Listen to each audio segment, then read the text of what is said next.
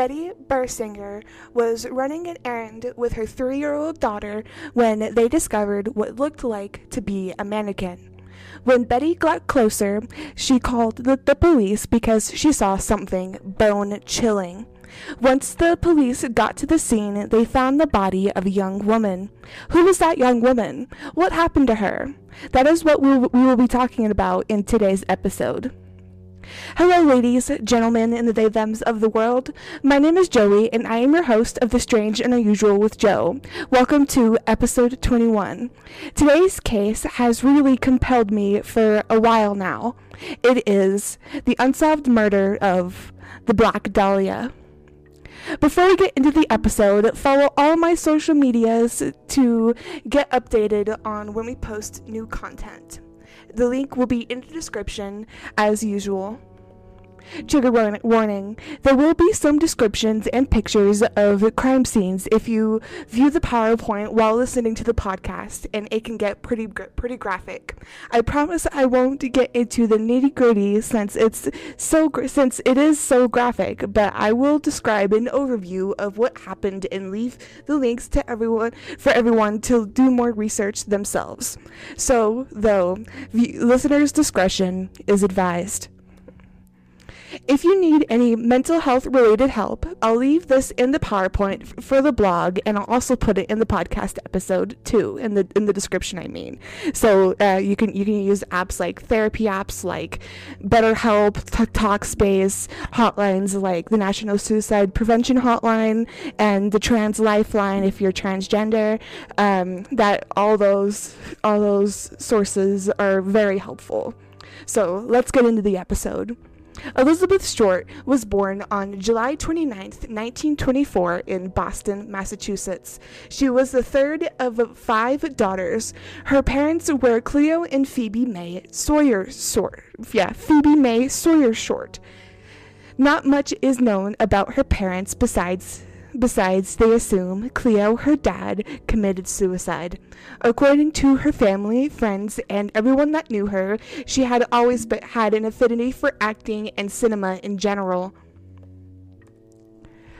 By the mid 1940s, Elizabeth was living in Los Angeles, California.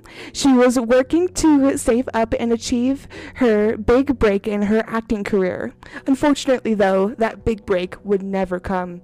On January 15th, 1947, at the age of 22, Elizabeth Short, or the Black Dahlia as she was called, was brutally murdered. Part of her murder was slitting her mouth open to show a Joker-like smile all the time, which is in like so creepy. Her body was also discovered literally in pieces. The pictures of her murder turned my stomach. It was so brutal to such to, to do this to such an innocent and young woman who just wanted to be an actress. I won't say any more about the specifics. Like like I said earlier, I'll just leave links for you to re- do research for yourself if you want to see those pictures for yourself. All right, let's talk about the investigation. Short's body was found, according to biography.com, in a vacant lot near Leimert Park on the 3800 block of LA's South Norton Avenue.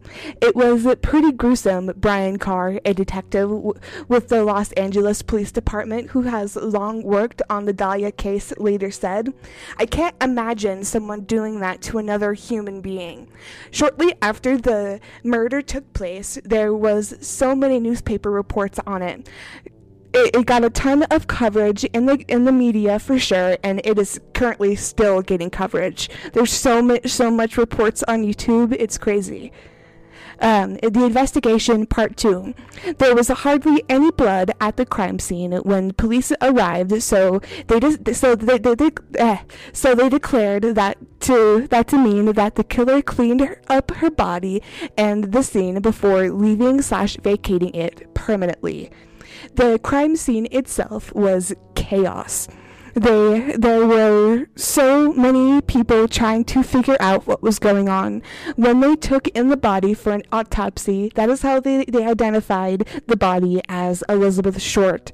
They recognized her name because she has been in in in like arrested a few times for a few different things like underage drinking. The Investigation Part 3. Robert Manley was one out of the nearly 200 suspects that received questioning by the police. A mysterious package was delivered to a local newspaper, which was believed to be from the killer. Inside the envelope, they found Elizabeth Short's address, uh, address book and one page was ripped out. It said it is said that the page was that was ripped out was to be the page which had her killer's information. There's also a note in this same package. It said, I will give up in die killing if I get yours. Don't try to find me. Wow. Um, the investigation, part four, slash the main theory in the case. Later in the investigation, it was found that between 1934 and 1938, there were 13 bodies that were mutilated a similar way Elizabeth's body was. Some say that Eliot Ness, a law enforcement agent at the time, knows the murders, murderer's true identity, but he didn't have enough evidence to charge him. Ness took the name of the murderer with him when he passed in 1957. Suspects and theories continued. The investigation was conducted by the LAPD. About 60 people confessed to the murder, but they were able to eliminate to uh, eliminate it to about 25 people. There will be a link on my blog post if you want to read those names for yourself because there are a ton. Um, Elizabeth's grave. The Black Dahlia was buried at Mountain View Cemetery in Oakland, California. On the PowerPoint, you can also see a picture of it if you'd like to see it for yourself. Um, all right, that is all I have for today's episode. The Black Dahlia's murder is unfortunately still a mystery, and we may never know who actually killed her. Thank you, everyone, for listening to another episode of The Strange and Unusual with Joe. I will talk to everyone next week with a new episode, as mentioned earlier. Stay safe out there.